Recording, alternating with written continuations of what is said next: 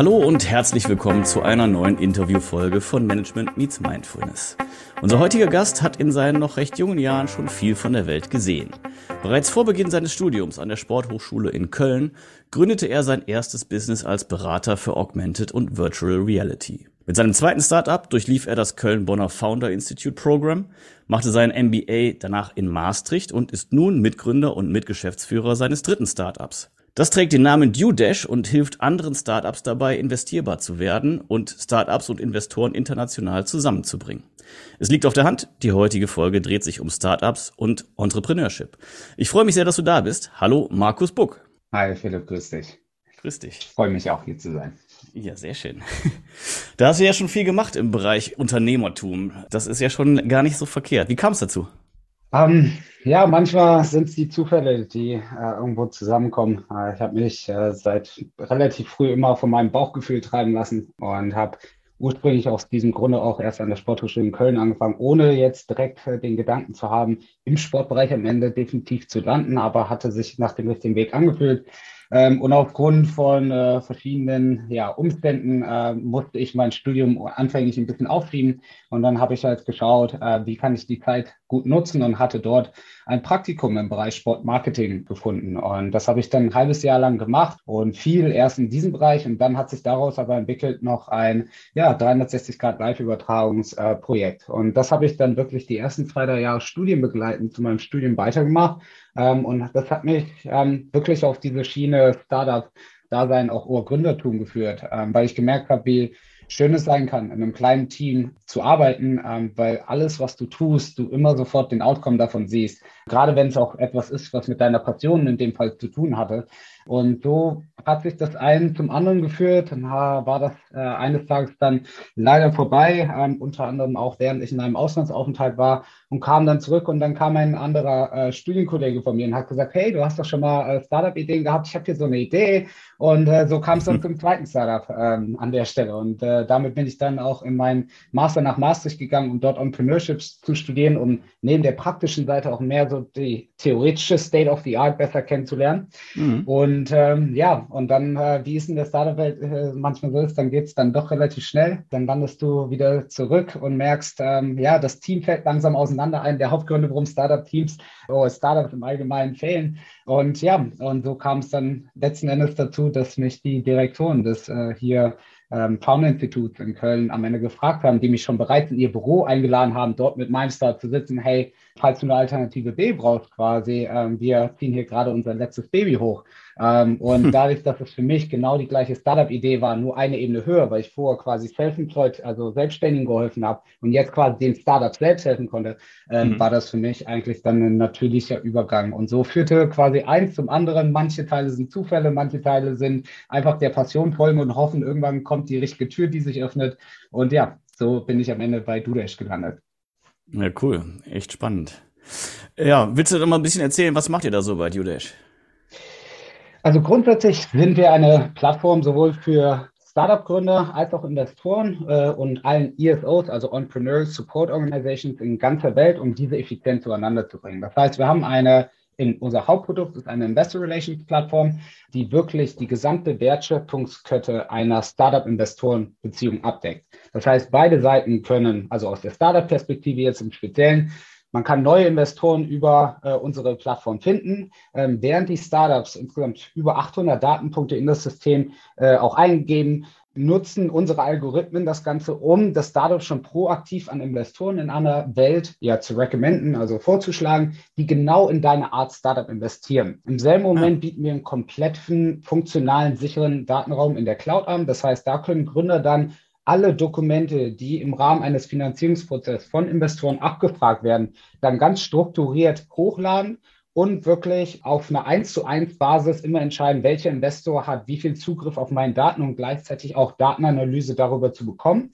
Und das Ganze dann jeden Investor in seinem eigenen ja, Finanzierungs- CRM-System quasi managen zu können. Das heißt, dort kann ich dem Investoren direkt Nachrichten schreiben, ich kann mir Notes hinterlassen, ich kann mir To-Dos hinterlassen, kann meine Teammates dafür sein, kann also wirklich von neuen Investoren finden, als auch meine existierenden Investoren managen, den gesamten Prozess abdecken. Zusätzlich haben wir noch ein paar weitere Funktionen äh, schon in der Pipeline, wie zum Beispiel Startup-Updates, äh, sodass man auch diese ganzen monatlichen Quarterly Reports ganz einfach von der Plattform aus zusenden kann. Und das Gesamte machen wir auch auf der Investorenseite. Und so können wir halt gewährleisten, dass im Gegensatz zum Wettbewerb, der da draußen ist, wirklich diese Plattform fokussiert ist auf die Interaktion und das Engagement mit den Investoren, um darüber mhm. Vertrauen zu wählen, um schneller das Ziel der Finanzierung auch mit den Investoren zu erreichen, beziehungsweise auch die Investoren, die man bereits hat, immer up-to-date zu halten, sodass die auch weiterhin in dich investieren, beziehungsweise dich weiterhin auch an ihre Netzwerke weiterempfehlen können. Und darüber hinaus haben wir dann noch ein, äh, eine Education-Plattform gebaut, die Gründern erstmal auf diesen ganzen Schritten hilft, äh, mit einem Dash to Investability Kurs. Wie schaffe ich erstmal ein Business zu gründen, was am Ende finanzierungsfähig ist? Und wie handhabe ich all diese Investorenfragen, die in diesen Finanzierungsprozess kommen? Und das Ganze mit einem ganz interaktiven, comprehensive Kurs wirklich zusammengepackt. Und so haben wir quasi äh, ein Universum geschaffen für Gründer, äh, eine Community auch geschaffen für Gründer, die dann wirklich, äh, als auch Investoren, die wirklich äh, alles, was den Finanzierungsprozess oder den Company-Building-Prozess dann auch abbilden kann. Und das Ganze auf globaler Ebene. Also nicht nur Deutschland limitiert, sondern von Beginn an global äh, gedacht. Echt spannend, echt spannend. Wenn du jetzt die Globalität nochmal so in den Vordergrund stellst, äh, wo kommen denn eure, eure Kunden, eure sowohl Investoren als auch Startup-seitig, wo kommen die her? Grundsätzlich ähm, würde ich sagen, die Hauptmärkte, die wir derzeit abbilden, sind natürlich Europa, da ich das natürlich auch selbst aus Deutschland komme, mhm. äh, die USA, wobei da vor allem auch von der Investorenseite, weil bis zum heutigen Tage immer noch ja, knapp 75 Prozent äh, der Investitionen auch aus den USA kommen. Ähm, aber für uns auch ganz wichtig die MENA-Region, also äh, wirklich der Mittlere Osten, Vereinigte Arabische Emirate, Nordafrika, äh, Teile Asiens, ähm, weil dort noch extrem viel Wachstumspotenzial ist und vor allem auch der Bedarf nach einer Plattform, die auch sowohl die Gründer als auch die Investoren an die Hand nimmt, weil es gibt immer mhm. mehr Privatpersonen, die sagen, hey, ich möchte mein Geld anderweitig investieren, nicht nur in Immobilien oder in Aktien, äh, sondern sehen Startups auch als Alternative. Aber wenn man nicht weiß, wie ein Startup zu analysieren ist, läuft man auch schnell Gefahr, dort viel Geld zu verlieren. Und aus diesem Grunde ist auch gerade dieser Education-Aspekt auch auf der Investorenseite für diese Märkte extrem wichtig. Hm. Echt spannend. Ja, das bringt mich auch so ein bisschen an einen anderen Punkt, nämlich die Investoren an sich. Wie, wie ist da die Beschaffenheit? Also äh, in, in eurem Falle jetzt. Also wenn du schon sagst, Privatmenschen sind dabei, sind das dann tatsächlich irgendwie Kleinstinvestoren oder schon ja Menschen, die größere Vermögen angesammelt haben und sich dann gezielt eins, zwei picken? Oder ist das eher so eine Streuungsgeschichte, wo man auch mit, mit kleineren Summen arbeitet? Und ja, wie, wie generell verhält sich das? Ist das viel Venture Capital? Sind da auch Angel-Investoren bei? Wie, wie splittet sich das so auf bei euch? Genau, ähm, absolut valide Frage. Ähm, und äh, wir handhaben das Ganze so. Unsere Plattform soll äh, wirklich gedacht sein für Startups jeglicher Stage und damit mhm. müssen wir das Ganze auch auf der Investorenseite abdecken.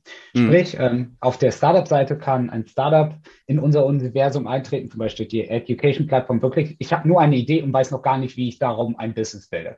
Ähm, die mhm. Investor Relations-Plattform setzt da schon einen kleinen Schritt später und sagt, okay, du bist jetzt gerade dabei, deine äh, Unternehmung aufzubauen und du denkst schon daran, in sechs bis neun Monaten vielleicht Geld reinholen zu müssen, dann ist der perfekte Zeitpunkt, jetzt zu starten, diese Plattform zu nutzen und dir dabei zu helfen. Das heißt, mhm. dort decken wir alles von den Pre-Seed-Startups bis Late Series X, die quasi schon vor dem IPO auch zum Teil stehen, können wir alles abdecken, so wie die Plattform aufgebaut ist, weil wir auch zunehmend mehr Funktionalitäten auch für die Late-Stage-Startups einbauen werden. Und auf der Investorenseite genau das Gleiche, um äh, quasi erstmal die äh, ja, Startup-Finanzierung, die ursprünglichen, die Early-Phase-Investoren quasi reinzubekommen, haben wir hier Privatpersonen, die bis zu 5000 Dollar nur investieren, um erst diesen kleinen initiellen Kickoff für die Startups zu schaffen. Das Ganze mhm. geht aber auch über Acceleratoren, Inkubatoren, Venture Capital Firmen, Corporate Venture, Venture Capital Firmen, Family Offices, können auch Limited Partner sein, also quasi jegliche Investoren, sei es institutionelle Investoren als auch Privatpersonen, die in Startups investieren, haben dort eine Möglichkeit, sich ein Profil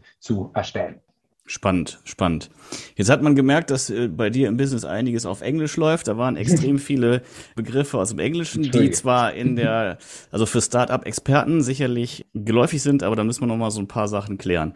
Ich habe selber äh, den Fehler schon gemacht und habe Business Investoren oder Business Angels gesagt.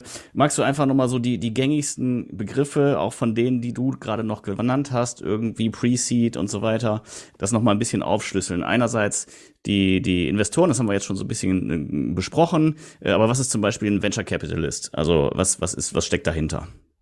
Okay, ja, absolut. Äh, danke, dass du mich nochmal darauf aufmerksam äh, machst. Tatsächlich passiert mir das äh, im Alltag leider viel zu häufig auf der deutschen Sprache.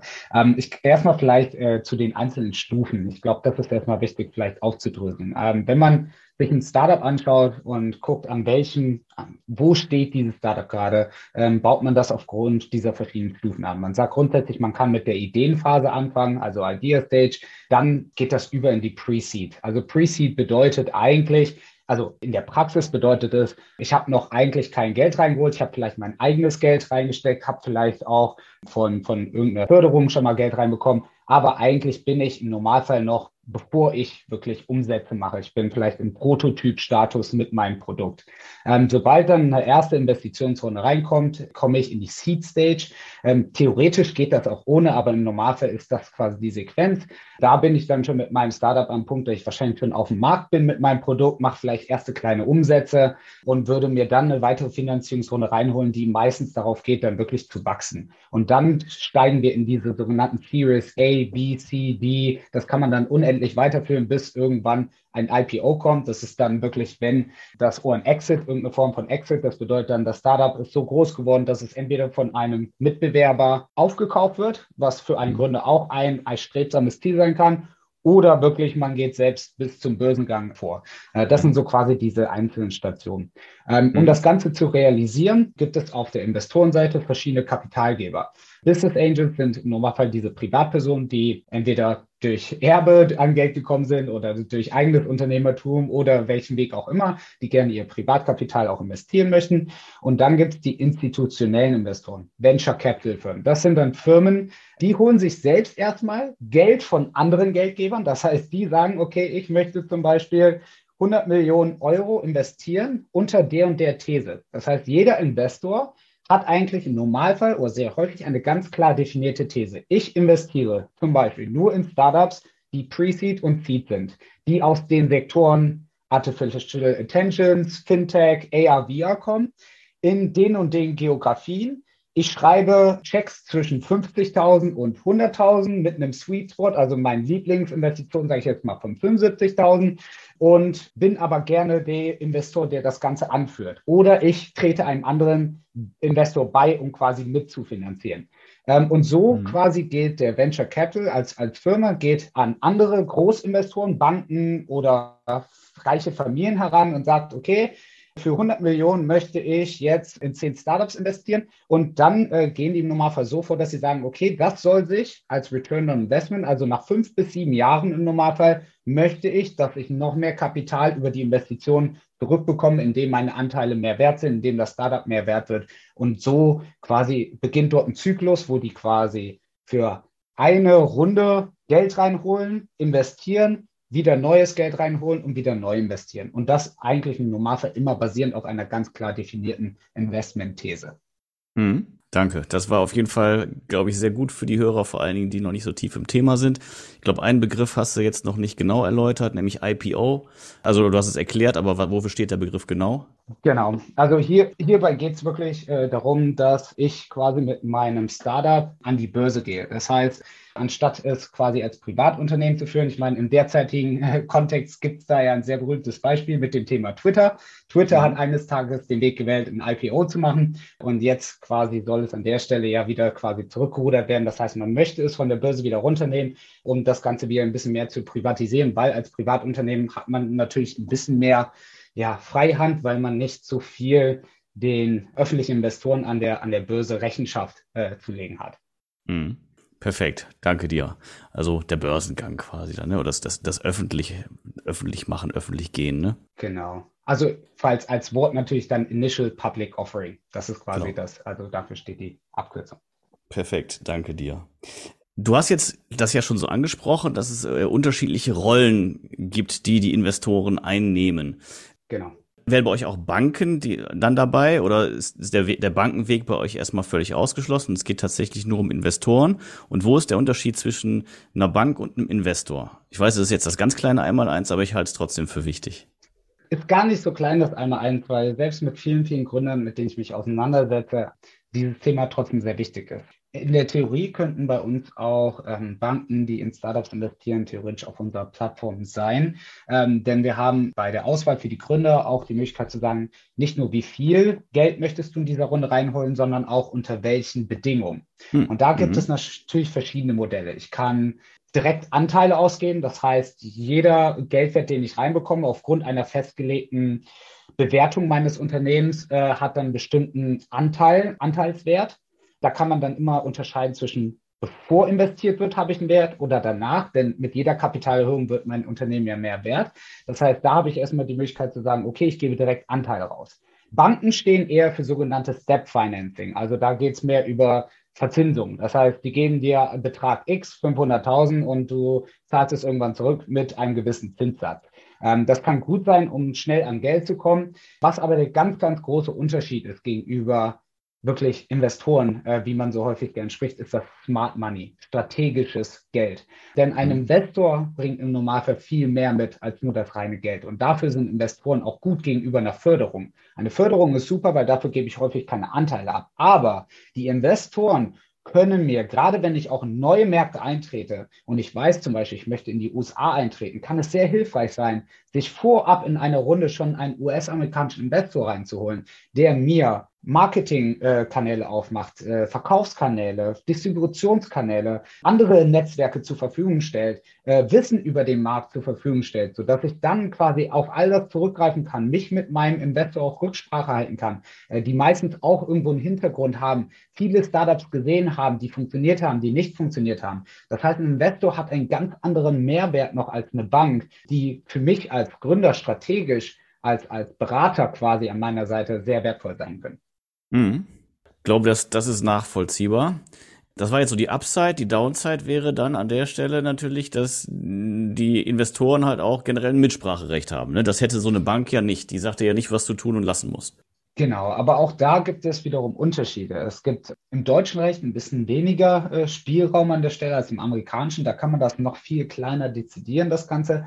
Grundsätzlich ist es dort aber so, man kann bestimmen, inwiefern die Investoren ein Stimmrecht haben bei dir oder nicht. Äh, da gibt es mhm. verschiedene mhm. Arten quasi an Anteilen, die man herausgeben kann. Und es hängt auch davon ab, wie viel äh, Prozente hatten jetzt ein Investor. Gehen wir natürlich jetzt mal auf die späteren Runden. Je höher der Anteilswert eines Investors natürlich ist an deiner Unternehmung, desto mehr Mitspracherecht kommt dort.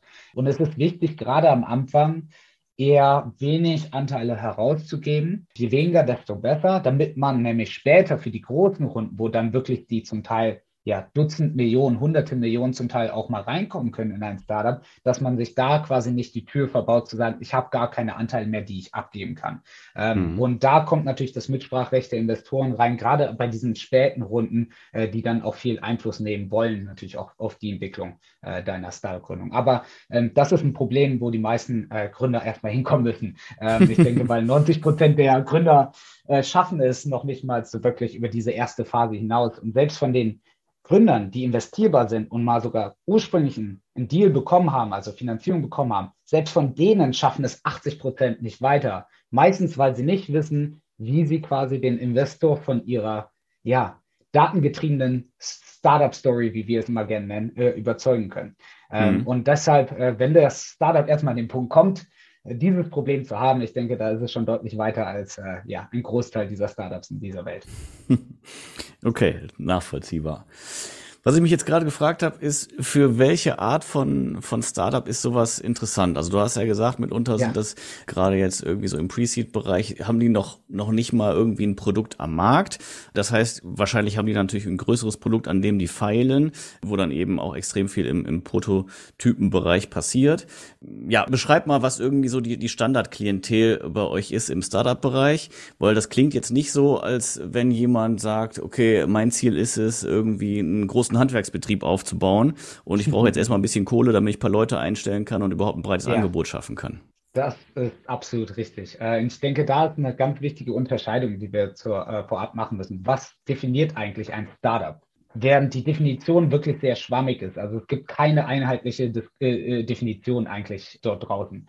Ähm, aber ich denke, es gibt zwei Parameter, wie man ein Startup von einem, einem Selbstständigen an der Stelle unterscheiden kann. Mhm. Ähm, das eine ist der Faktor Innovation. Das heißt, jedes Startup sollte in gewisser Form etwas Innovatives an sich haben. Ähm, das bedeutet nicht, dass man die Welt jedes Mal neu erfindet, aber ein gewisser Innovationsfaktor ist immer hilfreich, um nämlich im zweiten Schritt skalieren zu können. Ein Handwerksbetrieb, der quasi in der eigenen Stadt Dienstleistungen eins zu eins machen kann, der kann schwer skalieren. Denn mit jeder Dienstleistung, die ich gebe, brauche ich entweder einen neuen Mann dazu oder eine neue Frau in dem Falle, aber ich brauche quasi, es ist schwer hoch zu skalieren. Ähm, mhm. wo wir uns primär darauf fokussieren, im, im Normalfall sind Tech-Startups. Denn Tech-Startups bauen ein Produkt, was vielleicht am Anfang etwas höhere Kosten hat, aber quasi die, die, die Fixkosten gegenüber den variablen Kosten sind sehr gering. Also die variablen Kosten sind sehr gering. Denn mit jedem Nutzer, der extra draufkommt, muss ich nicht neu jemanden anstellen, sondern die sind sehr schnell skalierbar. Und das mhm. sind die Art Startups, die wir vor allem ähm, im Fokus haben.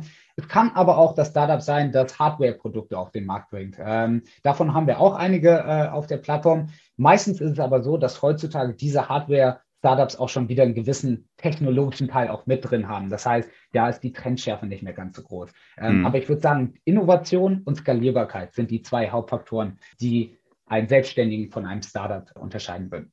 Kann ich gut nachvollziehen, würde ich, würde ich so teilen. Lass uns der Vollständigkeit halber nochmal kurz sagen, was ist Skalierbarkeit? Klar. Beim Thema Skalierbarkeit geht es darum, mit dem Gedanken zum Beispiel, wie könnte ich es schaffen, meine Unternehmung jetzt von 1 auf 10.000 Nutzer oder 10 Millionen Nutzer vielleicht hoch zu skalieren. Das bedeutet, wie schaffe ich so ein Wachstum, im Idealfall ein exponentielles Wachstum zu generieren, sodass meine Unternehmung so viele Umsätze abwirft, damit es auch für Investoren relevant wird. Weil man muss sich natürlich das vorstellen. Ein Investor steckt viel Kapital, nachher hunderte Millionen zum Teil, in dein Startup rein.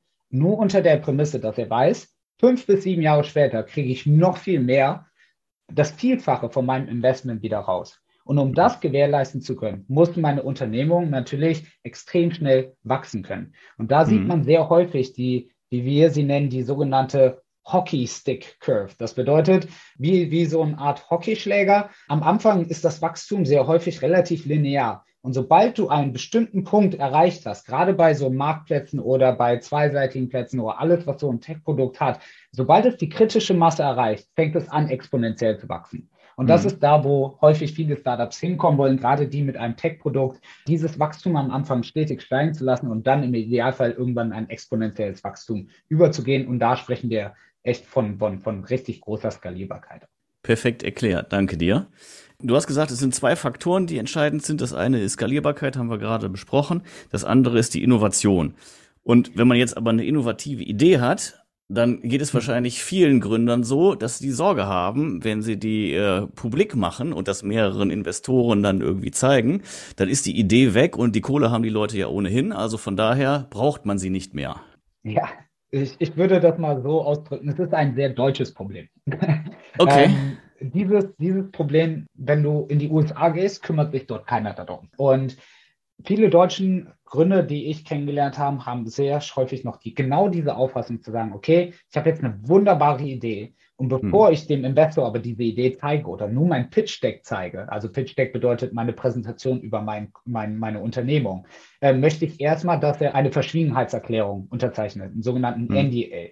Im Normalfall, wenn du gute Investoren haben, die werden zu, genau zu dem Zeitpunkt sagen, okay, vielen Dank, wir brauchen gar nicht erst weiterreden. Weil es dem Investor erstens zeigt, wie der Gründer über solche Sachen denkt. Investoren haben nichts davon.